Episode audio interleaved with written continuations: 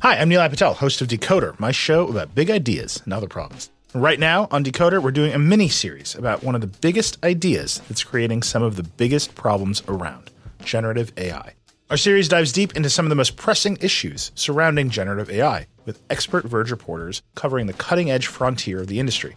How could copyright lawsuits completely upend large language models and image generators? How big a problem is AI generated misinformation for the 2024 election? And what kind of impact are AI chatbots having on human relationships?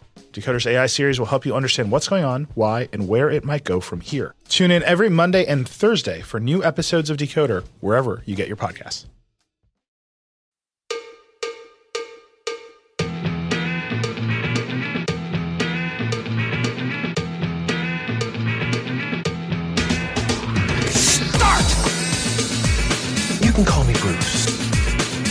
Bruce Nolan is standing by.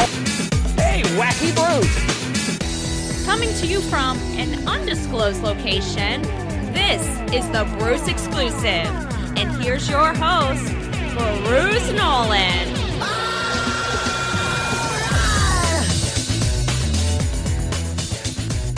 Ladies and gentlemen, boys and girls, children of all ages, welcome to another edition of the Bruce Exclusive, a Buffalo Rumblings podcast. I'm your host, Bruce Nolan. You can find me on Twitter and Instagram at Bruce Exclusive. Welcome back. You know, it's weird. You guys only ever hear the finished product, but you never hear any of the stuff that happens before or after. I have been fighting with this daggone microphone for what feels like forever, just so I can record this podcast. And because of that, I am behind schedule. And you know how much I don't like to be behind schedule. So we are going to dive into some narratives coming away from the Buffalo Bills victory over the AFC rival Kansas City Chiefs by the score of 24 to 20, which ironically enough was predicted by Tony Romo early in the game. He said, I feel like this is going to be like a 24 20 kind of game. And then it ended up being 24 20, which was weird. So props to Mr. Romo for that. The first thing I want to talk about is the celebration that the Bills fans had after winning and how happy we are about winning and how dismissive a certain comment can be toward a fan base who just won a big regular season game. Because let's be honest, that's what it is.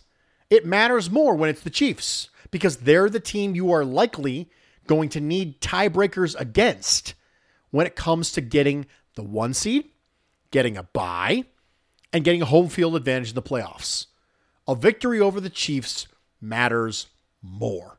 It's not just any regular season game, they're not all equal. Some of them have a more lasting impact.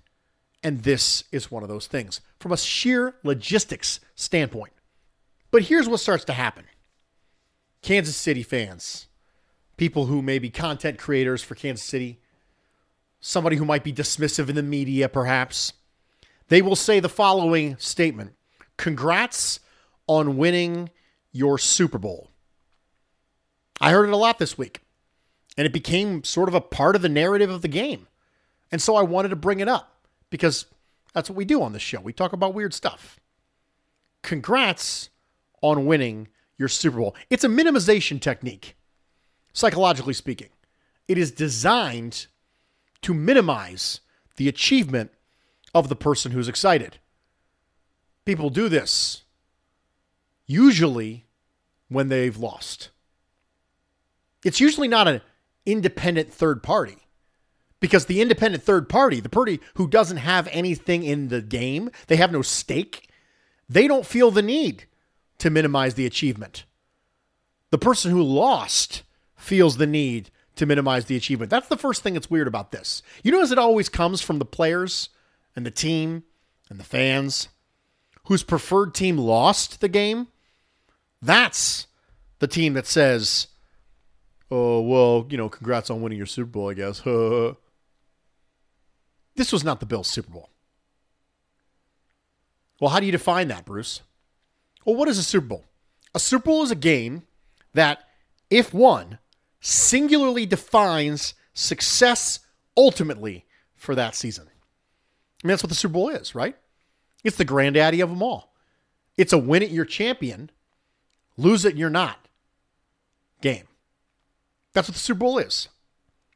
So if you want to say to me, as someone who prefers my team, the Buffalo Bills, to win, if you want to say to me, congrats on winning your Super Bowl, what you are telling me is that that game, if won, is now singularly a mark of success for that season. Let me ask you if you got through the rest of this season and the Buffalo Bills got bounced in the first round of the playoffs, would you look back at this game and go, well, at least we beat the Chiefs? No, you probably wouldn't. In fact, I don't think anybody would. A lot of people came into this season with Super Bowl or bust mentality. Now, you know I've pushed back against that. But nobody would look back at this and go, well, we won. Therefore, this is not our Super Bowl. Well, I'm only saying that because you're celebrating. Okay, first off, let people like things. So that would be my retort to that. Let people be excited. Secondly, I've already established that it does mean more. This does mean more from a logistics standpoint. Number three, if you think that there's no sense of wanting to get revenge for the AFC divisional game last year, then I don't think you understand the emotional aspect of the fan base and how they want to get a little bit of respite from the 13 seconds narrative. They want to get a little bit of respite from having to see that every time it's Bills and Chiefs. And you get a little bit of that monkey off your back through a victory. So, yeah, the Bills fans are excited. They're excited to win. That was a really good team. And a win over a really good team should matter more than a win over the Pittsburgh Steelers the previous week, 38 to 3. The fact that they're excited because their team beat your team, that would mean that's a compliment to your team. So why are you getting so upset? Why you feel the need to dismiss that? Bruce, you're 100% right. Well, don't pat me on the back quite yet because I have a secondary take to this. This is kind of what a lot of Bills fans did to the Dolphins when they were excited about a win. Well, Bruce, that's completely different. Is it really? The Miami Dolphins have not had very much success against the Buffalo Bills recently, to the tune of people frequently referring to Josh Allen as the Miami Dolphins' dad. The Father's Day jokes never really get old. They've lost many, many games to the Buffalo Bills. Then this year, they get a new coach. They get a shiny new toy when it comes to the wide receiver room. They start off strong. They play a division rival. They win. They're excited. And we minimize it with congrats on winning your Super Bowl. Is it their Super Bowl? By my definition earlier, that you may have agreed with when I mentioned it with the Bills it would still be true here. If the Dolphins don't make the playoffs this year, are they going to look back at that game over the Bills and go, it's okay. The season was successful because we beat the Bills week three? No, I don't think they will. In fact, look around at their fans now that they've dropped a few. Are they looking back and going, well, we beat the Bills, so I mean, it's still a success? No, they're not. Why? Because they have greater aspirations than just beating the Bills. Beating the Bills to them is validation that they're moving in the right direction, but it's not the end goal. It's not the end of the journey. If it was, then we could call it their Super Bowl. It is singularly responsible for ultimate success in that season because that's what that means. That's what a Super Bowl is. But they're not doing that. Just like the Bills beating the Chiefs is not the end of their journey, but it serves as validation for some offseason moves. How many times have you heard the phrase, that's why they got Von Miller so far this week? The Dolphins are thinking the same thing. That's why we went out and got Tyreek Hill. That's why we changed coaches. They're looking at it as validation along the way of their journey, not the final destination. So it's not true when the Chiefs fans say it to Bills Mafia, congrats on winning your Super Bowl. And it's not true when Bills Mafia says it to Dolphins fans. Well, it actually was their Super Bowl. Have we learned nothing about the randomness in football? The Bills could get bounced in the AFC Championship game, and the Fins could get bounced in the divisional round. If that happens, do you still think it was their Super Bowl? What if they have a play in game late in the season and they win it? It ended up being a far more meaningful game than the Bills Dolphins. Do you still think it was their Super Bowl? Can we not see any of these possibilities happening? Are we so closed minded that we can't see anything aside from one game? That's it? And the way that we feel right then, that's it? That's all we can see? It's a load of baloney when Chiefs fans say it to Bills Mafia. And therefore, it's a load of baloney when Bills Mafia says it to Dolphins fans, too. We need to get rid of that as a concept. Get rid of that entire minimization response. It's a fandom trigger to try to minimize a victory. Congrats on your Super Bowl. No. We need to abolish that. That needs to be wiped away from our thinking right alongside wins or a quarterback stat. Because in most cases, and in the two that I mentioned today, it's not true. Will there be some cases where it is? Sure. But they're going to be very, very, very rare. Very, very rare. Where one game singularly defines success for that season and serves as that team's Super Bowl. It doesn't matter how they celebrated. How they celebrated is a result of a bunch of other things, like emotional buildup that we talked about before, previous success, getting the monkey off your back. How they celebrate doesn't matter. What matters is what it is, not what they acted like what it is. What they acted like what it is doesn't change what it actually is. And so I reject it when Chiefs Kingdom says it to Bills Mafia. But I also reject it when Bills fans say it to Dolphins fans. We got more narratives to talk about. Stick with me. We'll be right back. Support for this episode comes from Viator. Sure, a good souvenir is always fun, but it's the experiences that people love the most about traveling. When you get back home, that t shirt might fade and that snow globe might break, but it's those once in a lifetime memories that will last. Viator is a website and app where you can book travel experiences like architectural sightseeing, snorkeling excursions, sunset cruises, and so much more. With Viator, you can reserve everything from simple tours to thrilling adventures with over 300,000 bookable experiences in 190 countries. Whether you're a foodie, a history buff, or an adrenaline junkie, there's something for everyone. Plus, Viator's travel experiences have millions of real traveler reviews, so you can have the information you need to book the best activities for your trip. When you book a travel experience with Viator, there's always flexibility and support with free cancellation, payment options, and 24 7 service. Make memories that will last forever with Viator. Download the Viator app now and use code Viator10 for 10% off your first booking in the app. One app, over 300,000 travel experiences you'll remember. Do more with Viator. Hi, I'm Nilay Patel, host of Decoder, my show about big ideas and other problems. Right now on Decoder, we're doing a mini series about one of the biggest ideas that's creating some of the biggest problems around generative AI. Our series dives deep into some of the most pressing issues surrounding generative AI, with expert Verge reporters covering the cutting edge frontier of the industry.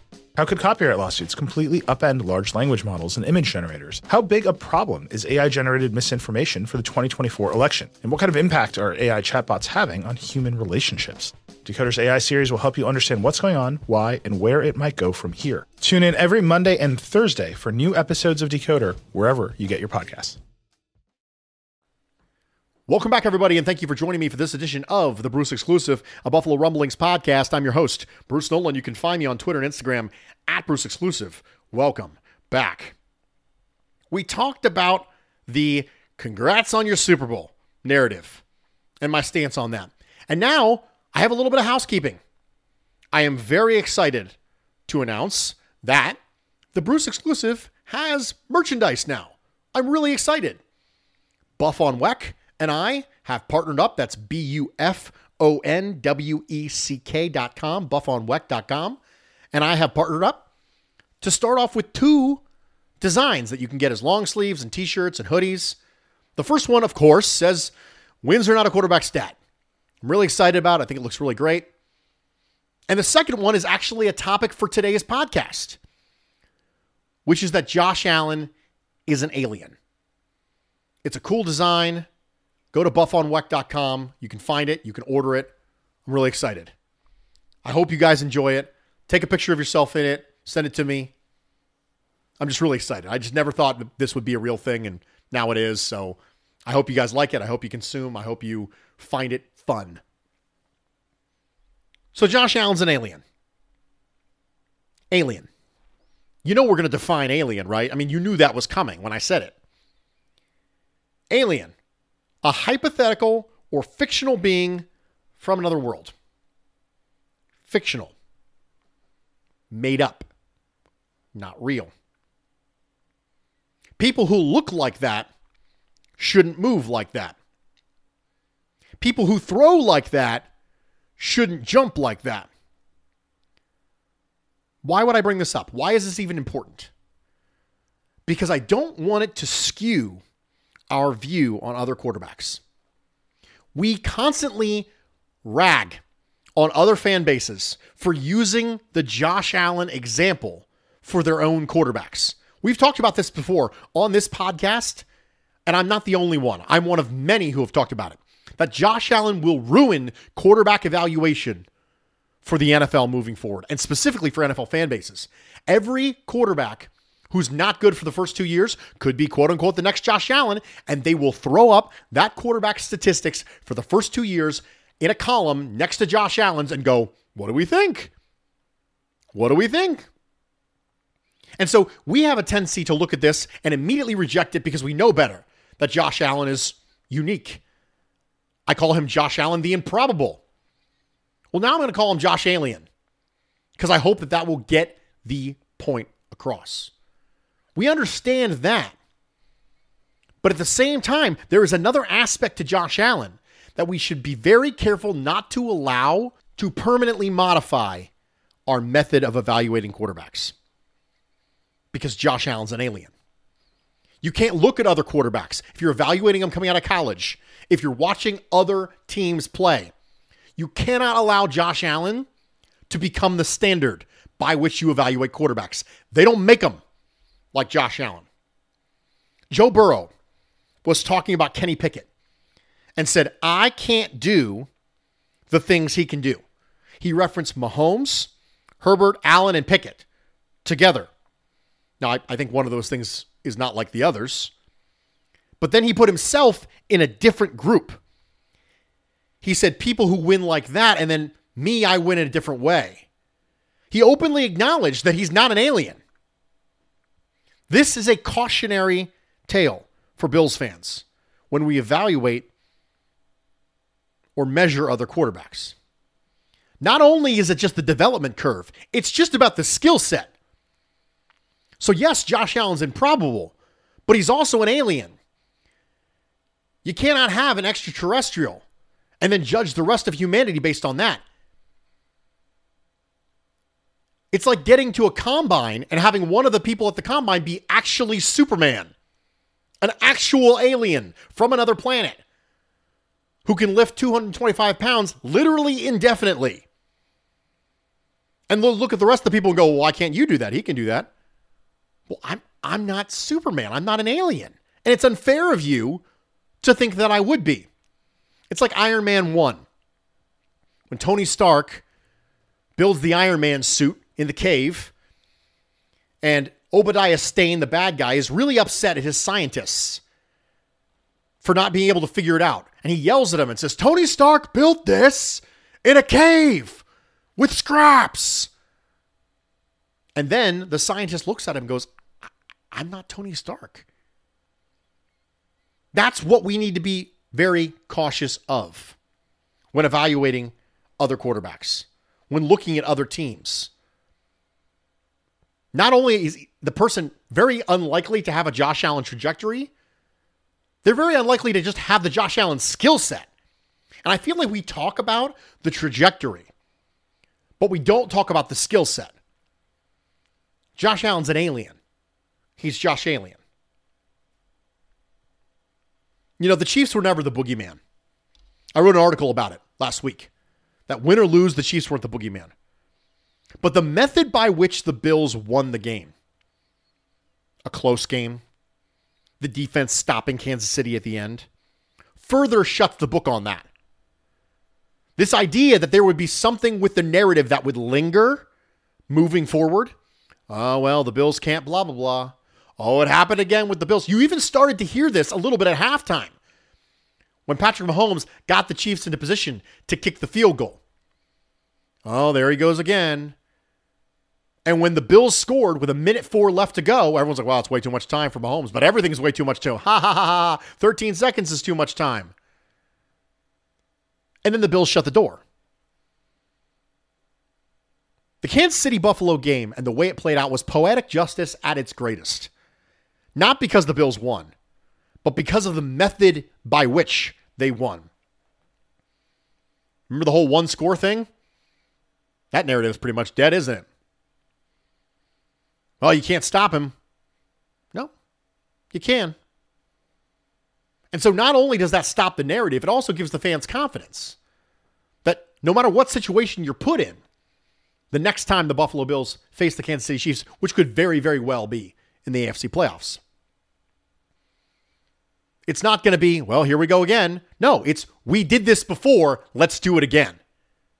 We won a close game before against them, let's do it again. We stopped them at the end before, let's do it again.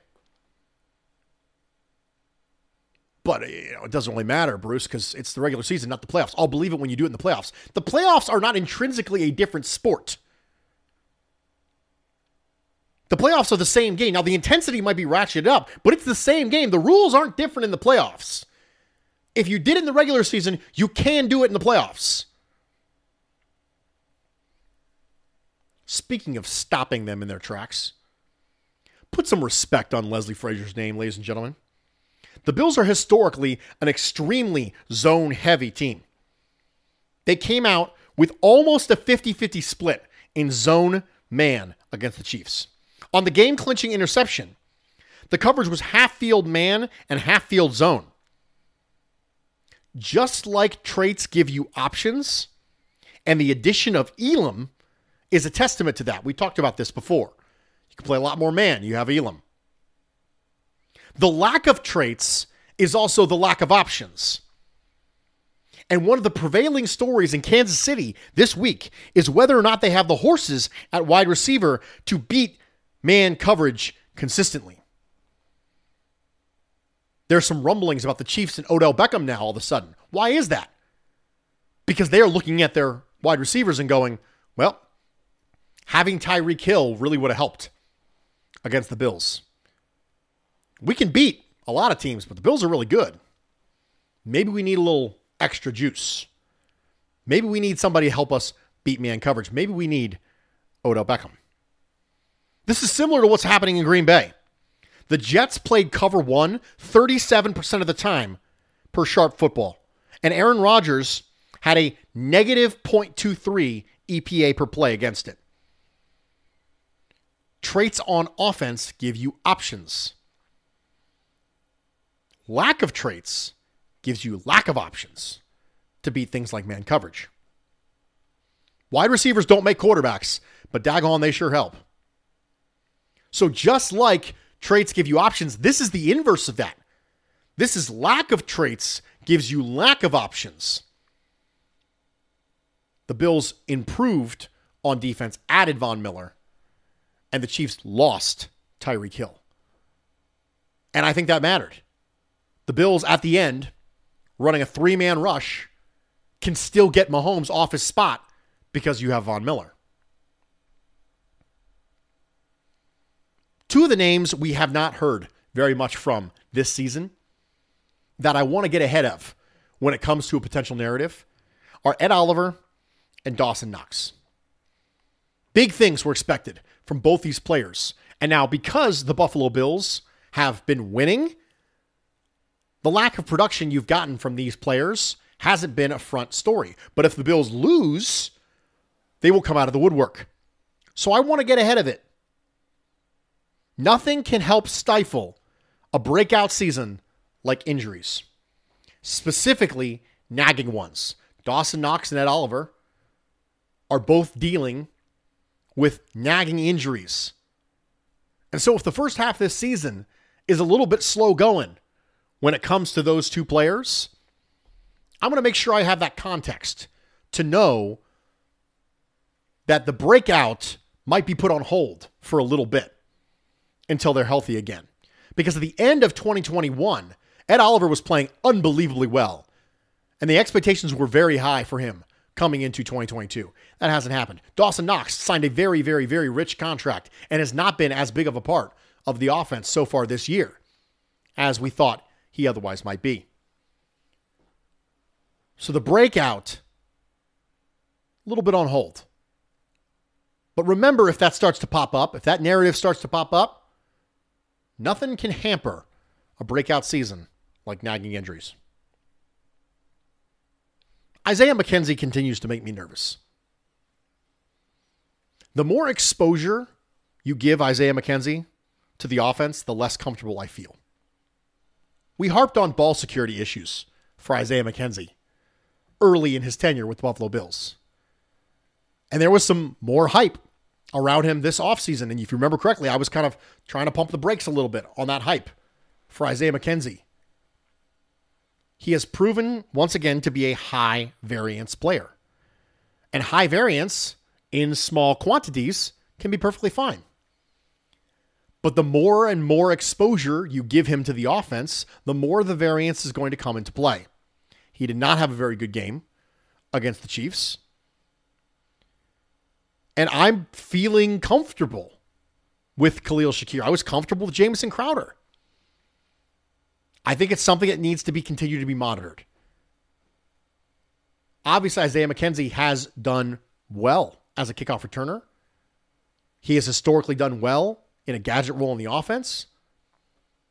But I'm not overly comfortable with him as a starting slot receiver for this team getting a full time role. I personally would like to see Khalil Shakir get a little bit more of those reps. Plurality pie for Bills Chiefs. Didn't forget it. Did not forget plurality pie. Josh Allen, 32%. Alien. Josh Alien, 32%. Stefon Diggs, 19%. Remember this offseason? Just coming off the Chiefs game where Stefon Diggs did not have a lot of production. And people were like, oh, well, you know, waffling back and forth on Diggs' extension because the last time you saw him, he wasn't super productive. We are victims of the moment when it comes to things like that, and we shouldn't be. Sample size matters. Stefon Diggs worth every penny. Matt Milano, 18%. All pro season. The all pro post stuff that happened last year with Jordan Poyer. Someone make me a banner, baby. All pro Matt Milano. Let's do it. Leslie Frazier, 14%. As I mentioned, put some respect on his name. Von Miller, 8%. That's why you get him. You get him to go do the thing. Other, 9%. We got some emails to get to. Evan says, I have a bye week take. Zach Moss was inactive because he's being discussed as part of a trade package. Odell Beckham is a Bills player watching the Green Bay game from the sideline in street clothes. Khalil Shakir will have a greater snap share than McKenzie by Thanksgiving. Cook gets a solid 20% snap share with Singletary at 50% and to be determined at 30%. I think it might be a Singletary Cook sort of scenario, like 90 10, 85 15 for a little bit. I don't know if Zach Moss has any meaningful trade value, but it wouldn't shock me if he was inactive for the next two games that they move him. If he's not inactive for the next two games, if he plays, then I'll be less inclined on that particular take. And you know already that I'm completely fine with Khalil Shakir getting some run. Joseph sent me an email and he said, as a disclosure, I'm sending this at the end of the first half. I've never been a McKenzie fan. His first few years, he was a gadget player that could occasionally get us seven yards. Later on, he made multiple bad decisions on punts. When he's on the field as wide receiver four, he keeps underwhelming. While I think the fumble wasn't fully on McKenzie, he dropped a pass. I keep seeing him coming up short time and time again. Should we knock him below Shakir on the depth chart? He might not have the same skill set as McKenzie, but I trust him to catch the ball and do the right thing. What do you think? Well, I hope I answered your question. Um, I'm not willing to make Shakir a full time player because there's plenty of things that McKenzie can do that Shakir can't do. So I'm not willing to say Shakir is the full time slot. I just don't want McKenzie as the full time every down in, down out slot either. Ladies and gentlemen, we did it. We did all the things. We talked about a lot of narratives. I tried to get through them as fast as I could. A reminder buffonweck.com. Find the Bruce exclusive stuff on buffonweck.com. You can also find it on my pinned tweet at Bruce Exclusive on Twitter. Really excited to see it. I'm going to order some stuff for myself and my wife. I won't wear it out in public though because I don't want to you know, give it away. It's me. So it's going to be worn within the confines of my own home. and if you didn't like it, if you don't like the shirts, you wish I was doing something else, well, that's the way the cookie crumbles. I'm Bruce Nolan, Buffalo Rumblings.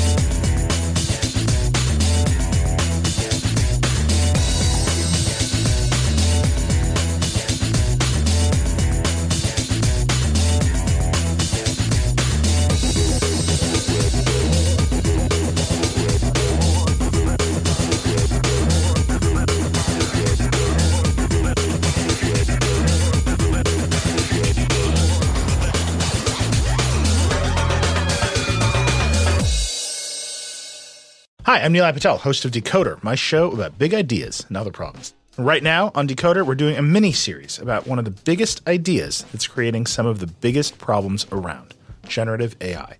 Our series dives deep into some of the most pressing issues surrounding generative AI, with expert Verge reporters covering the cutting edge frontier of the industry. How could copyright lawsuits completely upend large language models and image generators? How big a problem is AI generated misinformation for the 2024 election? And what kind of impact are AI chatbots having on human relationships? Decoder's AI series will help you understand what's going on, why, and where it might go from here. Tune in every Monday and Thursday for new episodes of Decoder wherever you get your podcasts. Support for this podcast comes from Smartwater. Want to get a little more from every sip? Smartwater Alkaline doesn't just taste crisp and pure, it's loaded with everything you need to perform at your best, whether you're running marathons or boardroom meetings. Elevate how you hydrate and pick up a Smartwater Alkaline today. To learn more, visit drinksmartwater.com.